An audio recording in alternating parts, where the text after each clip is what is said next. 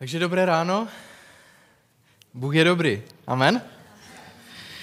Eh, před pár týdny jsem začal mluvit na téma, jaký je Bůh a mluvili jsme, nebo zamýšleli jsme se nad základní takovou boží vlastností, eh, se kterou někdy míváme, nebo často jako lidé máme problém, a to, že Bůh je dobrý. A dneska budeme pokračovat jinou boží vlastností a, a to je, že Bůh uzdravuje. A znovu je to věc, vlastnost, se kterou eh, drtivá většina z nás určitě souhlasí, ale častokrát máme spousty otázek, spoustu nejasností a říkáme si, proč a jak a, a, a podobně. A, tak pojďme sklonit hlavy, budeme se modlit krátce. Sláva to Ježíš, já ti děkuji za to, že můžeme se teď zamýšlet nad tvým slovem a prosím tě o to, aby si tak otvíral naše srdce, aby si k nám skrze svého ducha promlouval, Prosím tě o to, aby každý, kdo je na tomto místě a, a přišel možná nějakým způsobem nemocný, prosím tě o to, aby se dotýkal každého během toho, co budeme možná mluvit. A i potom, pane, prosím tě o to, aby si jednal mezi námi, aby si svým duchem působil, pane, uprostřed nás. Sláva tobě. Amen. A, tak já věřím, že Bůh je schopen i dneska uzdravovat. Věříte tomu? Amen. A Možná i vy, kteří jste doma, očekávejme, co, co Bůh bude dneska dělat. Možná dneska je ten den, kdy je Bůh schopen celkově změnit situaci, ve které jsi. A, mm, a neříkám to z pohledu člověka, který viděl už spoustu nějakých uzdravení, už jsem viděl spoustu uzdravení, ale, ale říkám to více z pozice toho, z pohledu toho, co říká Boží slovo, protože věřím, že naše víra a naše to, to, k čemu se upínáme, není nějaké zážitky nebo věci, které jsme viděli a slyšeli, nebo, nebo nějaké zklamání, které jsme zažili, ale, ale můžeme se dneska pozbudit Božím slovem a tím, co, co ono přináší a jako naději a víru buduje v nás. Uzdravení přichází k nám dvěma způsoby a to je jeden z nich, nebo z dvou pramenů. Jeden je, že člověk, který má speciální dár, uzdravování se za tebe pomodlí, asi zdraví. To bychom chtěli všichni, že abychom měli mezi sebou nějakého takového člověka, který by za každým, kdo je nemocný, přišel, položil na něho ruku a, a hned by byl zdravý. A druhý způsob, nejběžnější, možná méně viditelný, to je pramen Božího slova, kdy Boží pravda se dotkne tvého srdce, tvé srdce očekává, očekává na Boží dotek a v té chvíli a, přichází Bůh se, se svým uzdravením a mnohokrát jsem viděl lidi uzdravené, když jsme uctívali Boha, když jsme mluvili o jeho dobrotě, o tom, že uzdravuje. A v té chvíli najednou ukázal Bůh svoji moc a uzdravil, aniž bychom nějak speciálně něco udělali. Bůh dělá věci tak, jak sám chce. A Bůh o sobě říká v Exodu 12.26, poprvé označuje tuto část svého charakteru a říká, a představuje to, kým je, říká, že je jako Bůh, který uzdravuje, který je lékařem. Hebrejský Jahve Rafa, hospodin tvůj lékař. Hospodin, který tě uzdravuje. A Bůh je Bohem, který tě chce uzdravit z čehokoliv, co na tebe dopadá. Nezáleží na tom, jak je velká je tva, ta hora, se kterou se dneska trápíš, a ta nemoc, která, které čelíš. A záleží na tom, jestli dneska důvěřuješ více Bohu nebo okolnostem, ve kterých se nacházíš. A název dnešního kazání je Bůh uzdravuje, ale takovým podnadpisem bych jedním dechem dodal, chceš být uzdraven? A pokud jste už někdy četli Bibli, a zvlášť nový zákon, tak, tak vám to přijde určitě povědomé. Ježíš v jedné takové situaci se dostává k, v jednom příběhu, se dostává k člověku a ptá se ho, chceš být uzdraven, je to v Janovi v páté kapitole a, a je to velmi zvláštní příběh. A, tak pojďme si ho společně přečíst. Jan 5. kapitola 1 až 9. Potom byl židovský svátek a Ježíš vystoupil do Jeruzaléma. V Jeruzalémě je u ovčí brány rybník, hebrejsky zvaný Betesda. A Betesda znamená hebrejsky dům milosti bylo to paradoxně velmi blízko svatyně, velmi blízko chrámu. A to napsáno, že který má pět slov pořadí. V nich lehávalo množství nemocných, slepých, chromých a ochrnutých, a kteří čekali na pohyb vody, neboť pánův anděl občas sestupoval do rybníka a vířil vodu. Kdo po zvíření vody první vstoupil do rybníka, byl uzdraven, uzdraven ať trpěl jakoukoliv nemocí. Byl tam jeden člověk, nemocný již 38 let. Když ho Ježíš spatřil, jak tam leží a poznal, že je už dlouhou dobu nemocen, řekl mu, chceš být uzdraven? Nemocný mu odpověděl, pane, nemám nikoho, kdo by mě snesl do rybníka, když se voda rozvíří. Zatímco já teprve přicházím, jiný tam sestupuje přede mnou. Ježíš mu řekl, vstaň, vezmi své lehátko a choď. A hned byl ten člověk uzdraven, vzal své lehátko a chodil. Ten den však byla sobota. A takže vidíme, že mm, v tomto příběhu se stává takový velký zázrak, jo? že najednou člověk, který je mezi něma a je už nemocný 38 let. A bylo tam spousty velmi vážně chronicky nemocných a jejich nemoc neměla konce. A má tady někdo 38 let, kromě mě? Nikdo? Prostě uh, byl takový mýtus podle židovské tradice, přicházel anděl páně, zavířil vodou a když lidé viděli, že se ta voda, která byla fakt jinak stojatá, uh, pohnula, že se něco děje, tehdy všichni běželi, běželi, plázili se, dělali různé věci, měli někoho, kdo je tam donese a kdokoliv se dotknul vodu, vody, tak byl uzdraven. Tak tomu věřili, věřili, že to je něco, co, co působí Bůh, tak si to mysleli, jestli to tak bylo nebo ne, tak to dneska nevíme. A lidé, kteří to studují, jsou rozděleni v názorech, a jestli to bylo něco, co působil Bůh, nebo co Bůh ustanovil, a nebo to byla nějaká ďáblová hra na uzdravení. A, ale uzdravení, které není ve jménu Pana Ježíše Krista, častokrát nastojí víc, než si myslíme. Když Ježíš uzdravuje, tak uzdravuje zadarmo. Když jdeme za někým a, a nám slíbí, že, nám, že nás nějak uzdraví nebo něco, a tak ti to bude stát víc, než si myslíš. A když jsi uzdraven dokonce nějakým nadpřirozeným způsobem přes jiné zdroje, a tak věř mi, že za to zaplatíš víc, než si myslíš. Nejde o peníze, ale o tvůj život, o tvé zdraví. Ne každé nadpřirozené uzdravení je dobré. A uzdravení skrze Ježíše Krista z Nazaretu, skrze lidi, kteří žijí v boží pravdě a pro které boží slovo je absolutní prioritou a autoritou, tak takovým způsobem je opravdové uzdravení a je vždy zdarma. Takže máme tady člověka, který je nemocný, chromý, 38 let. Ježíš viděl, jak tam leží a poznal, že už je dlouho nemocen. A je tam je tam použito řecké slovo dlouho chronos. Chronos znamená čas, a chronologický čas, který stále plyne dlouho, a něco trvá dlouho a my, my nemáme rádi chronos, že? My nemáme rádi prostě, když věci trvají dlouho, protože chronos nás učí trpělivosti a jestli se něco protahuje, tak fakt to nemáme rádi ještě víc.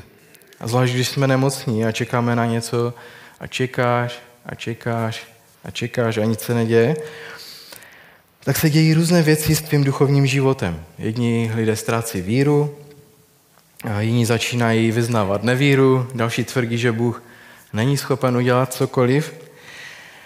A někteří říkají, já už jsem takový a tak a to už jiné nebude. Ale chronos není jediné řecké označení času.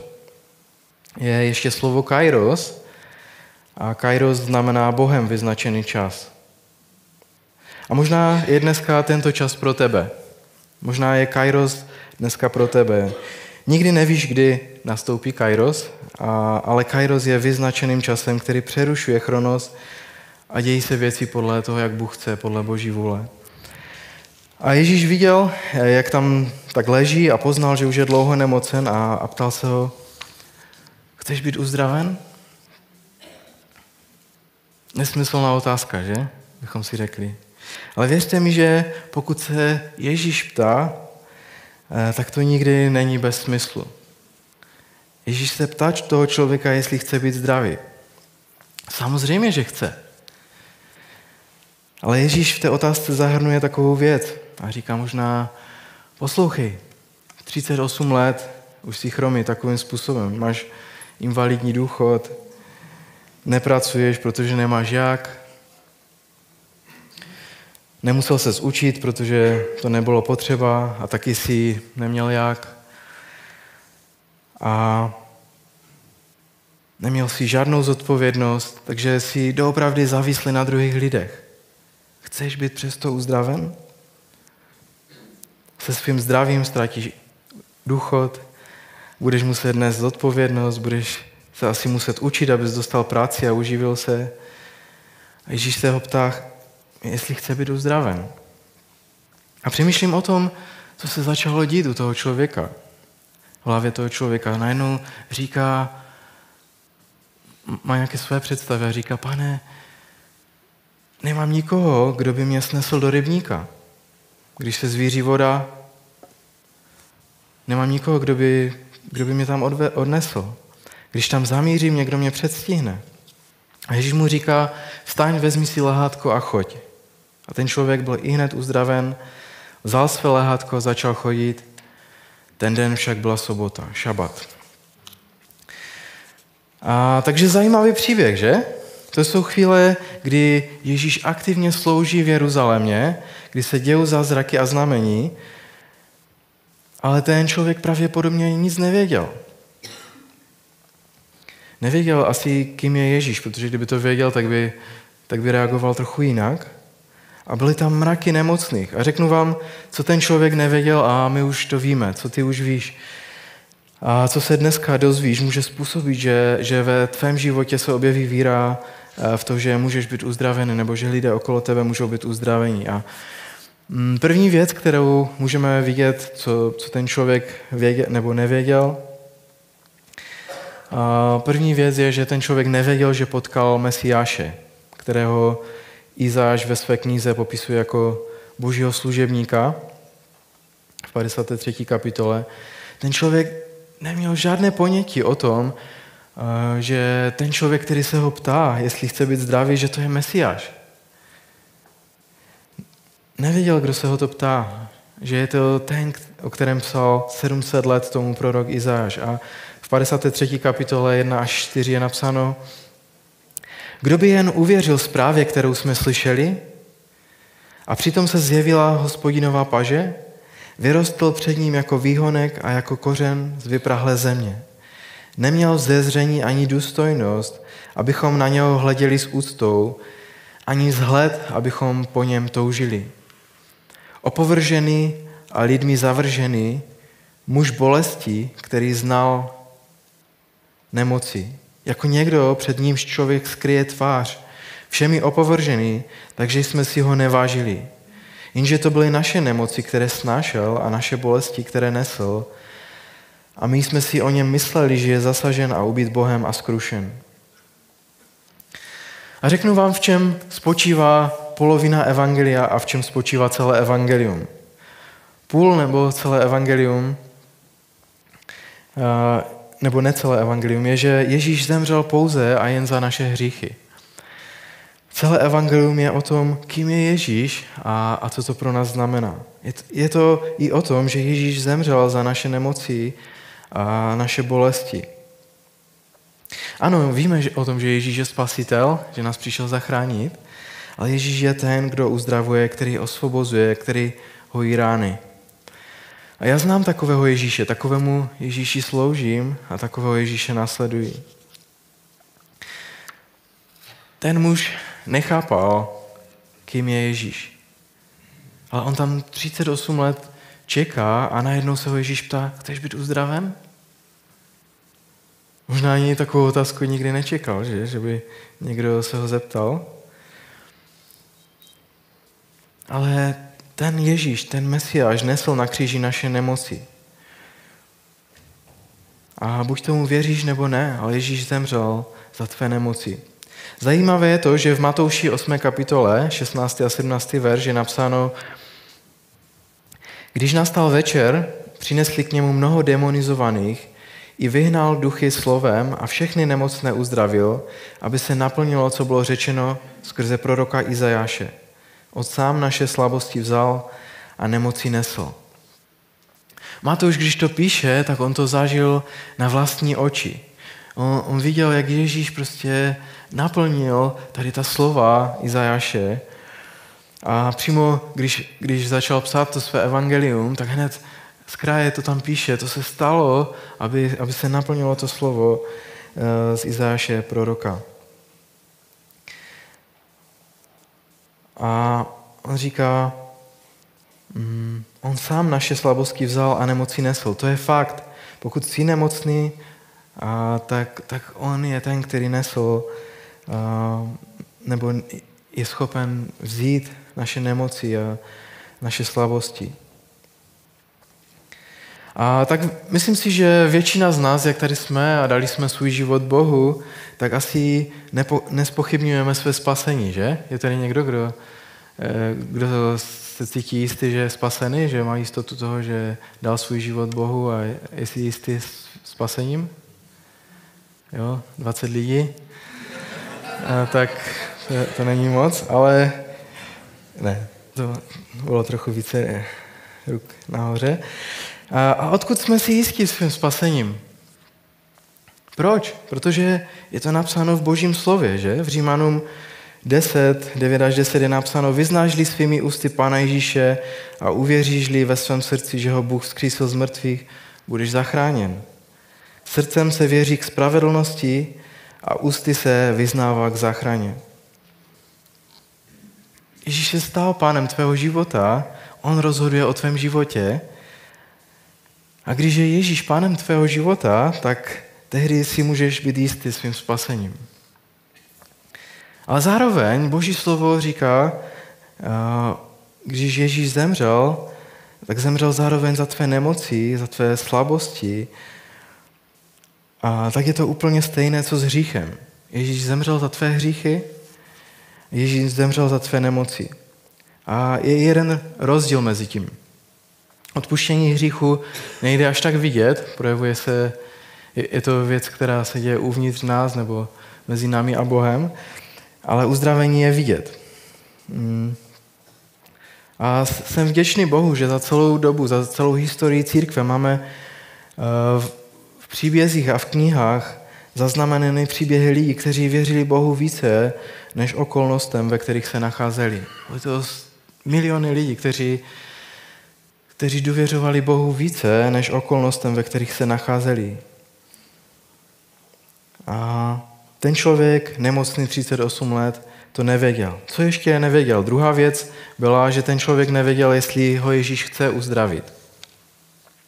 Jestli je to jeho vůle.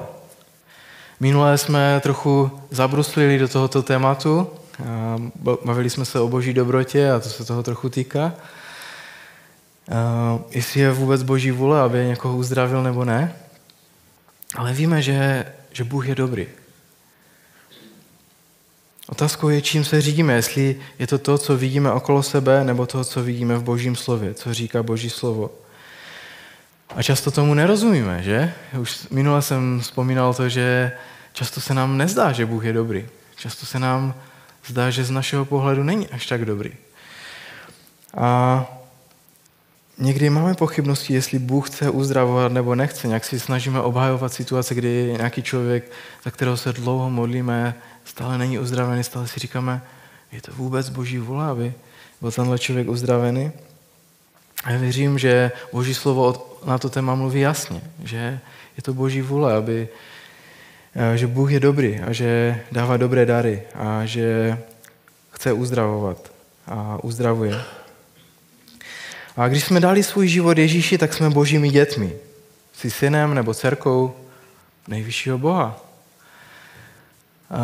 Když Ježíš mluvil o, o rodičích nebo o otci tady na zemi, tak říkal, jo, vy jste zlí, ale dá, umíte svým dětem dávat dobré dary, čím spíše váš otec, který je v nebi, dá dobré věci těm, který, kteří jsou jeho dětmi, kteří, které miluje, které, kteří jsou, kteří mu patří. A ve skutcích v 10. kapitole 38 je napsáno, jak Bůh pomazal duchem svatým a mocí Ježíše, toho z Nazareta, jenž procházel zemí, činil dobře a uzdravoval všechny, kteří trpěli pod mocí ďábla, protože Bůh byl s ním. Tak se první církev dívala na službu Ježíše. Že chodil po celé zemi, činil dobře a uzdravoval všechny, kteří trpěli pod mocí ďábla, protože Bůh byl s ním. A ještě jedno místo, když končí to nejlepší Ježíšovo kázání, nebo nevím, jestli to bylo nejlepší, ale nejznámější, nejlépe zaznamenané kázání nahoře. Stalo se toto v Matouši v 8. kapitole, druhá, druhý verš až třetí verš. Tam je napsáno, v tom přišel jeden malomocný, kláněl se mu se slovy, pane, kdybys jen chtěl, dokážeš mě očistit. To je zoufalství většina nemoc, většiny nemocných lidí. Pane, kdybys jen chtěl, tak to můžeš udělat, tak mě můžeš uzdravit. A je tam taková ta, ten střípek takové té pochybnosti, co když nechce, co když Bůh nechce. A, ale vidíme v tom příběhu, on stáhl ruku, dotkl se ho se slovy, já to chci, buď čistý. A jeho málomocenství bylo i hned očištěno. A Ježíš tady ukazuje jednu věc, která je aktuální po celou dobu, po celou tu dlouhou dobu, celý nový zákon až do dnes, Ježíš říká, chci. A boží vůli je uzdravení. Kdykoliv se modlíš eh, za uzdravení, neděláš špatně. Někdy máme pochybnosti a říkáme, tak bože, tak jestli chceš, tak uzdrav eh, toho člověka. Ale věřím, že když se modlíme, aby druhý člověk byl uzdravený, že se modlíme podle boží vůle. Ten člověk sedící při rybníku Betesda neměl ponětí o tom, s kým mluví a taky jako člověk starého zákona, jestli ho Bůh chce uzdravit nebo ne. Ale Ježíš chce a ve tvém životě taky Ježíš chce. A dobře se mluví o uzdravení, když, když jsme zrovna zdraví, že? když se zrovna nemusíme trápit s nějakýma problémama. Ale je, je mnohem těžší mluvit o uzdravení, když, když jsme dlouhodobě nemocní. A, a jsem mnohokrát zažil a viděl na vlastní oči, jak Bůh uzdravuje a věřím, že mnoho z vás. Pokud to chytneme ve svém srdci, ve své hlavě, že, že Bůh chce nás uzdravit, je to mnohem jednodušší o to usilovat a modlit se dál a mít eh, vytrvalost v tom, když se modlíme. Pane, uzdrav mě, vždyť je, je vždycky ta modlitba podle Boží vůle. Třetí věc, kterou ten člověk nevěděl, jestli ta nemoc, to, že je chromý, splňuje ty podmínky toho, aby mohl být uzdravený.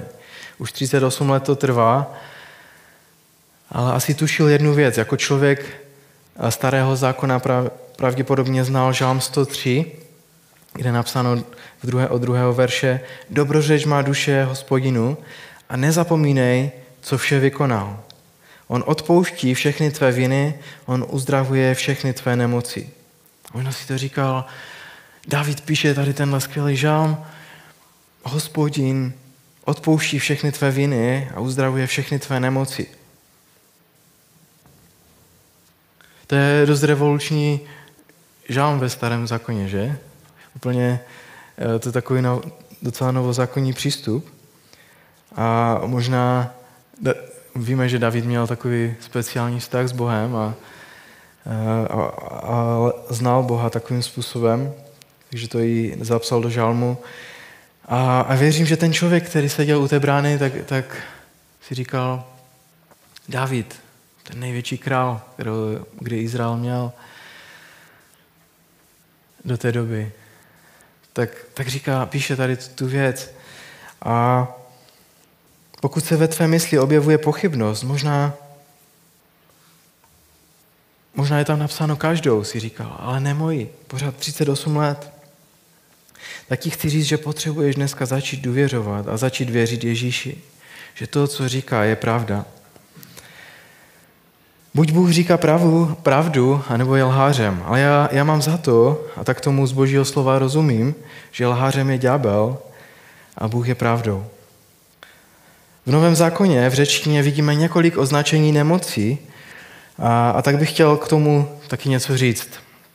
Když Ježíš mluvil o nemoci, tak někdy používal v řečtině slovo, přestože Ježíš nemluvil řecky, ale, ale aramejsky nebo hebrejsky, a přesto nový zákon písatele psali řecky, takže tam jsou použité řecká slova. Používal slovo nosos a to slovo označuje vážnou nemoc, na kterou není žádný lék.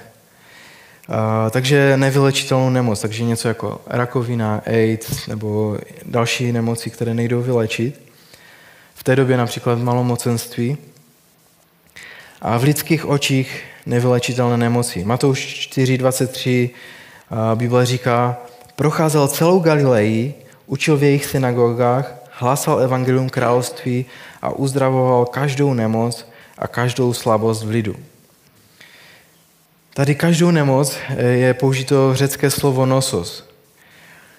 Ježíš uzdravoval všechno, úplně všechno, co bylo nevylečitelné. A víte, co mě udivuje? Někdy, když se zamýšlíme nad našimi životy, jak je život křehký, a že i kdybyste měli všechny peníze světa a chtěli je vynaložit na to, abyste byli zdraví, tak u nevylečitelných nemocí vám to nepomůže. Potřebujeme se posílit v postoji pokory a, a, a brát ten život, který máme že, že není v našich rukách. A nosos je takovým nárazem, kdy přijde nemoc, která se nedá vylečit. Ale Ježíš chodil, a je tam napsáno, že uzdravoval lidi z takových nemocí. Uzdravoval z rakoviny, uzdravoval z AIDS, uzdravoval eh, z různých nevylečitelných nemocí. Slyšel jsem takový příběh no, holčičky, stalo se to v Polsku nedávno. Eh, v osmém měsíci prostě zjistili, že má rakovinu uh, oka a najednou prostě jí uh, černalo celé oko a, a, a jeden můj známý pastor uh, byl, ho zavolali, aby se tam uh, šel modlit a, a, a tak tam se šli modlit a, a tehdy nic se nestalo. Když se, když se modlili, tak prostě nic se nestalo. A když odešli, tak šli potom na, na nějaké vyšetření další a, a další a další. A, a doktoři říkali, ale žádný nádor tam není. Jo? Že najednou nádor zmizel, oko začalo světlat, světlat, najednou. A, a když už začala, začala běhat, já nevím, měla dva ročky nebo nevím kolik, tak viděla úplně normálně a Bůh takovým způsobem uzdravil tuhle tu holčičku z úplně ne, ne, nevylečitelné nemocí. Jo? Když uh, možná některé druhy nádoru se dneska dají léčit, ale když vám nádor zasáhne oko, uh, tak se s tím nedá nic dělat. A další slovo, které bylo tady použito v tomto verši, je a uzdravoval každou nemoc, to je nosos, a každou slabost, to je malakia, to představuje nemocí nervového ústrojí nebo svalu. Můžeš s tím žít, ale vytváří to určitou úroveň problémů, které se projevují a způsobují, že nemůžeš dobře fungovat. Do tohohle typu patří určitě například RSK, roztroušená skleroza. Dá se žít, ale je to velmi, velmi omezené a pomalu se to zhoršuje a zhoršuje. A malakia, ten druh nemocí, je velmi omezující ale je to napsáno, že Ježíš uzdravoval každou takovou nemoc. Další řecké slovo je kakos. Jsou to často vyvolané demonickým působením na život člověka, velmi často to souvisí s myslí člověka a způsobuje, způsobuje to nějaká psychická onemocnění. A možná se ptáte, jestli považuji, že každá psychická nemoc je z důvodu posedlosti nebo demonického nějakého projevu. Ne, věřím, že to tak není, ale každou psychickou nemocí se angažuje ďábel. A ne vždycky je to posedlost. Čtvrtý druh nemocí je takové úplně nejhorší. Je to mastigos. To jsou nemoci, které v Ježíšově době nejvíce označovali důsledek mučení římskými vojáky. Hodili vás do cely, tam jste byli zavřeni nevím jak dlouho, pak vás vytáhli a bičovali až na hranu smrti, ale ne, ne abyste zemřeli a nedovolili vám umřít, pak vás hodili zpátky do té cely, snažili se, abyste se nějak zotavili a pak se to opakovalo znova a znova. A mm, do téhle kategorie možná patří migréna nebo nějaké takové věci, které se stále vrací a už si myslíme, že už jsme přetrpěli to, co bylo, už jsme to prošli, ale už, už je to v pohodě, ale, ale najednou se to vrací a vrací. Pokud to máš ve svém životě, tak chci ti říct, že Ježíš to chce, se chce toho dotknout a chce tě uzdravit.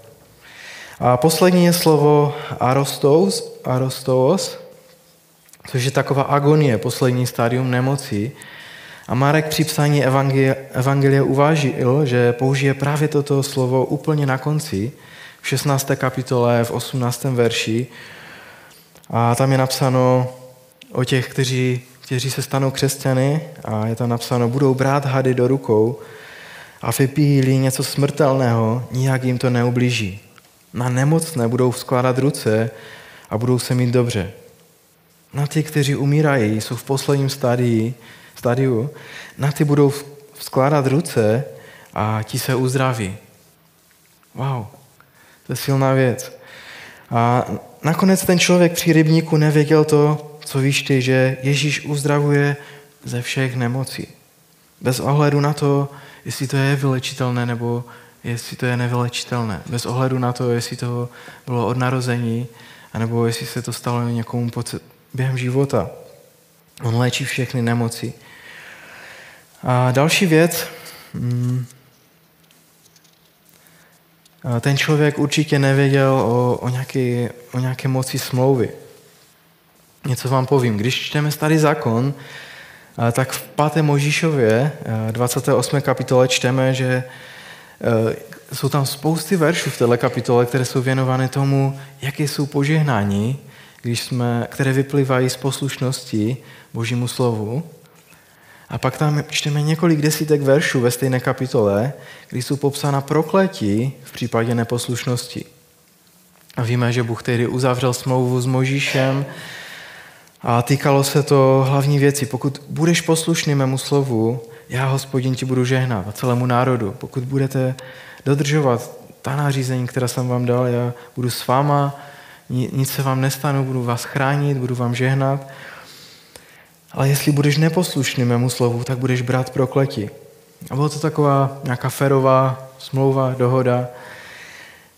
A je to někdy jak s malým dětskem. Máme rozpálenou troubu a říkáme, na to nešahej, je to horké, když na to šáhneš, tak se spálíš, ale když na to nešáhneš, tak se ti nic nestane, něco upečeme a bude to dobré.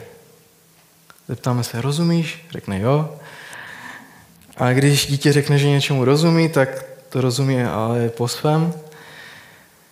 A jestli to dítě rozumí po svém, tak se dotkne a spálí se, že? Častokrát to tak je.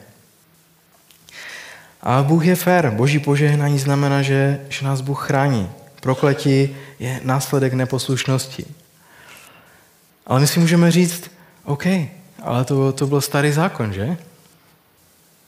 A můžeme mít v tom pravdu, ale nový zákon nám dává nový způsob. A říká, že když řešíme, tak otevíráme dveře ďáblu. Ve starém zákoně každá neposlušnost božímu slovu, božím nařízením přinašela prokletí a každá poslušnost přinašela požehnání. V novém zákoně každý hřích otevírá dveře ďáblu. A pokud chceme mít boží ochranu, nejprve musíme poddat svůj život Bohu, poddat svůj život Ježíši. Například Žálm 91 mluví o tom, že nás přikryje svými křídly, že nás ochrání, že když si dal svůj život Ježíši, když si ho učinil pánem svého života, tak ta naše stará přirozenost byla přibíta na kříž. Ta taková určitá továrna na hřích. To, co, to, co v nás působilo, že, že stále hřešíme, to, že stále si říkáme, ale mě to nespálí a šáhneme na tu troubu rozpálenou, a, tak to bylo přibíto na kříž a nemusíš řešit. Je to tvoje volba. Pokud tvůj život patří Ježíši Kristu, mm, tak, ne, tak nechoďte za mnou a neříkejte, já jsem musel řešit.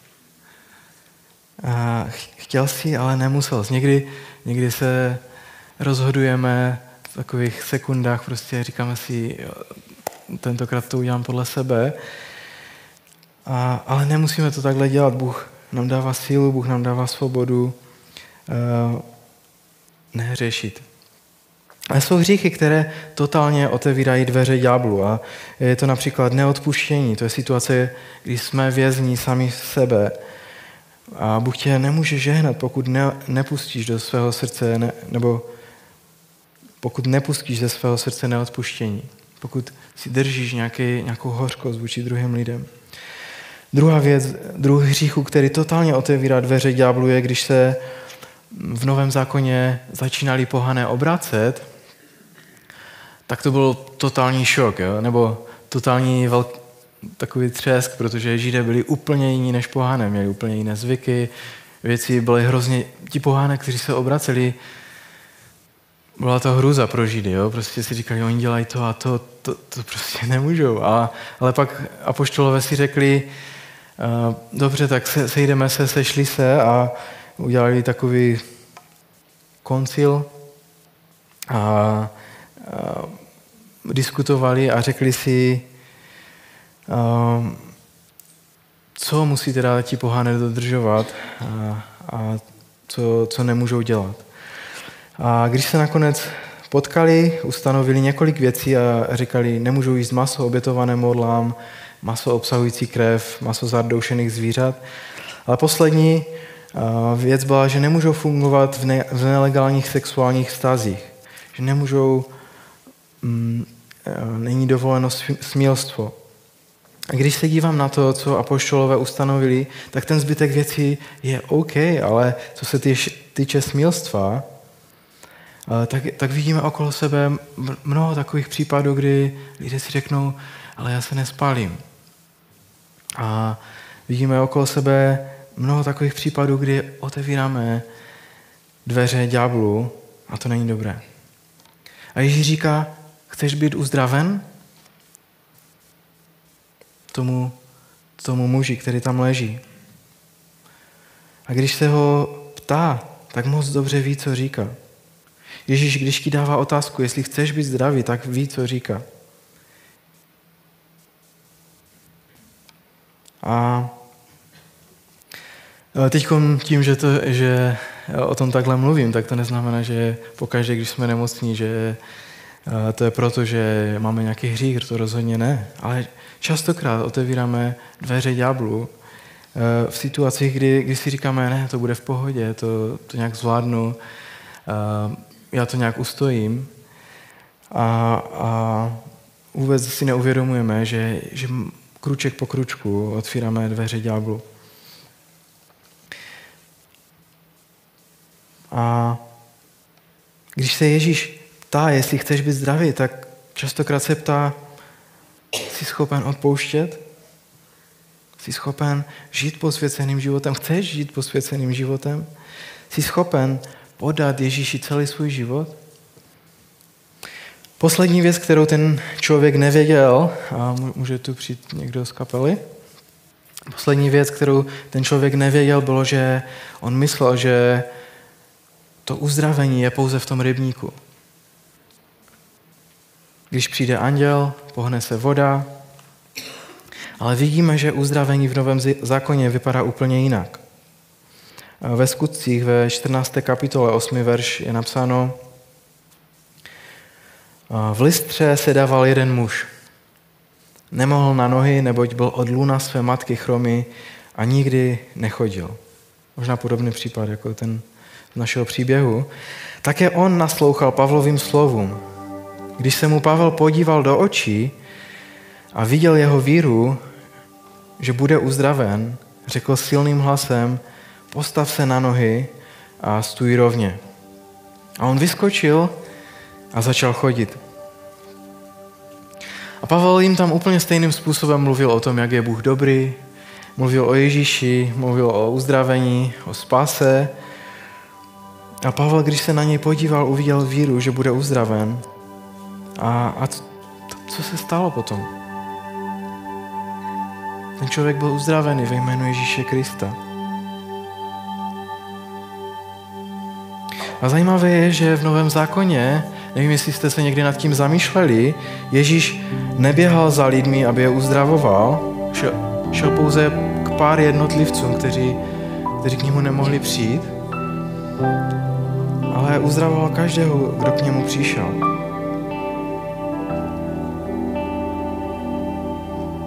Galackým 3.5 je napsáno, uděluje vám Bůh ducha a působí mezi vámi zázraky díky skutkům zákona, anebo díky víře v to, co jste slyšeli. Pavel říká Galackým, jak se dějí zázraky mezi vámi? Na základě víry v to, co jste slyšeli, v to, co jste na základě víry v Boží slovo.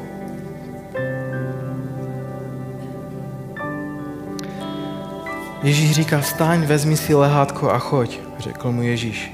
A ten člověk byl i hned uzdraven. Vzal své lehátko a začal chodit.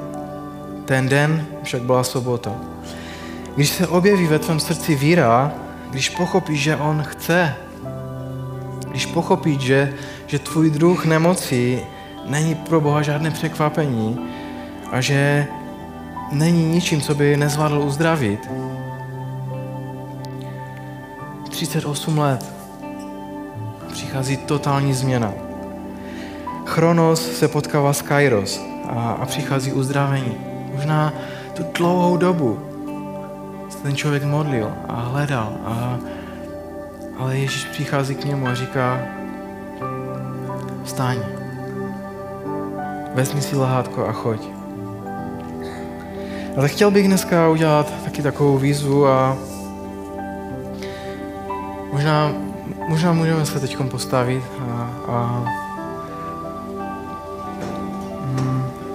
podívej se do, do svého srdce, nebo dovol Duchu Svatému, aby, aby zkoumal tvé srdce, aby, mm, aby mohl promlouvat k tobě.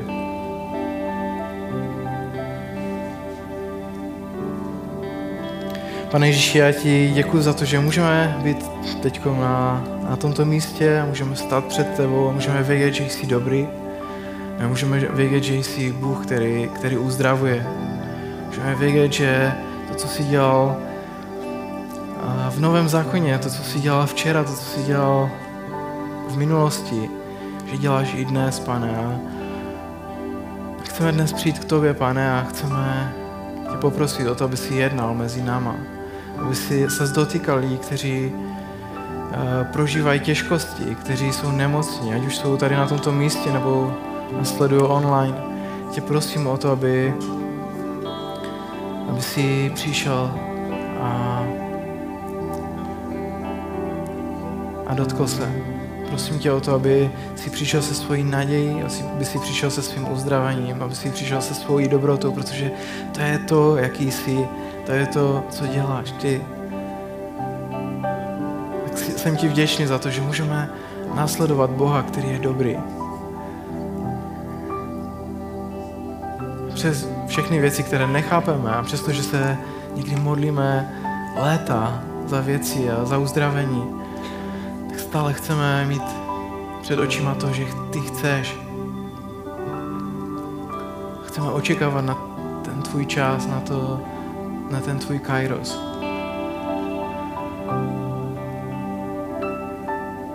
A pokud je dneska ten kairos pro, pro některé lidi, kteří jsou na tomto místě, já se modlím, to, aby se z nich dneska dotklo.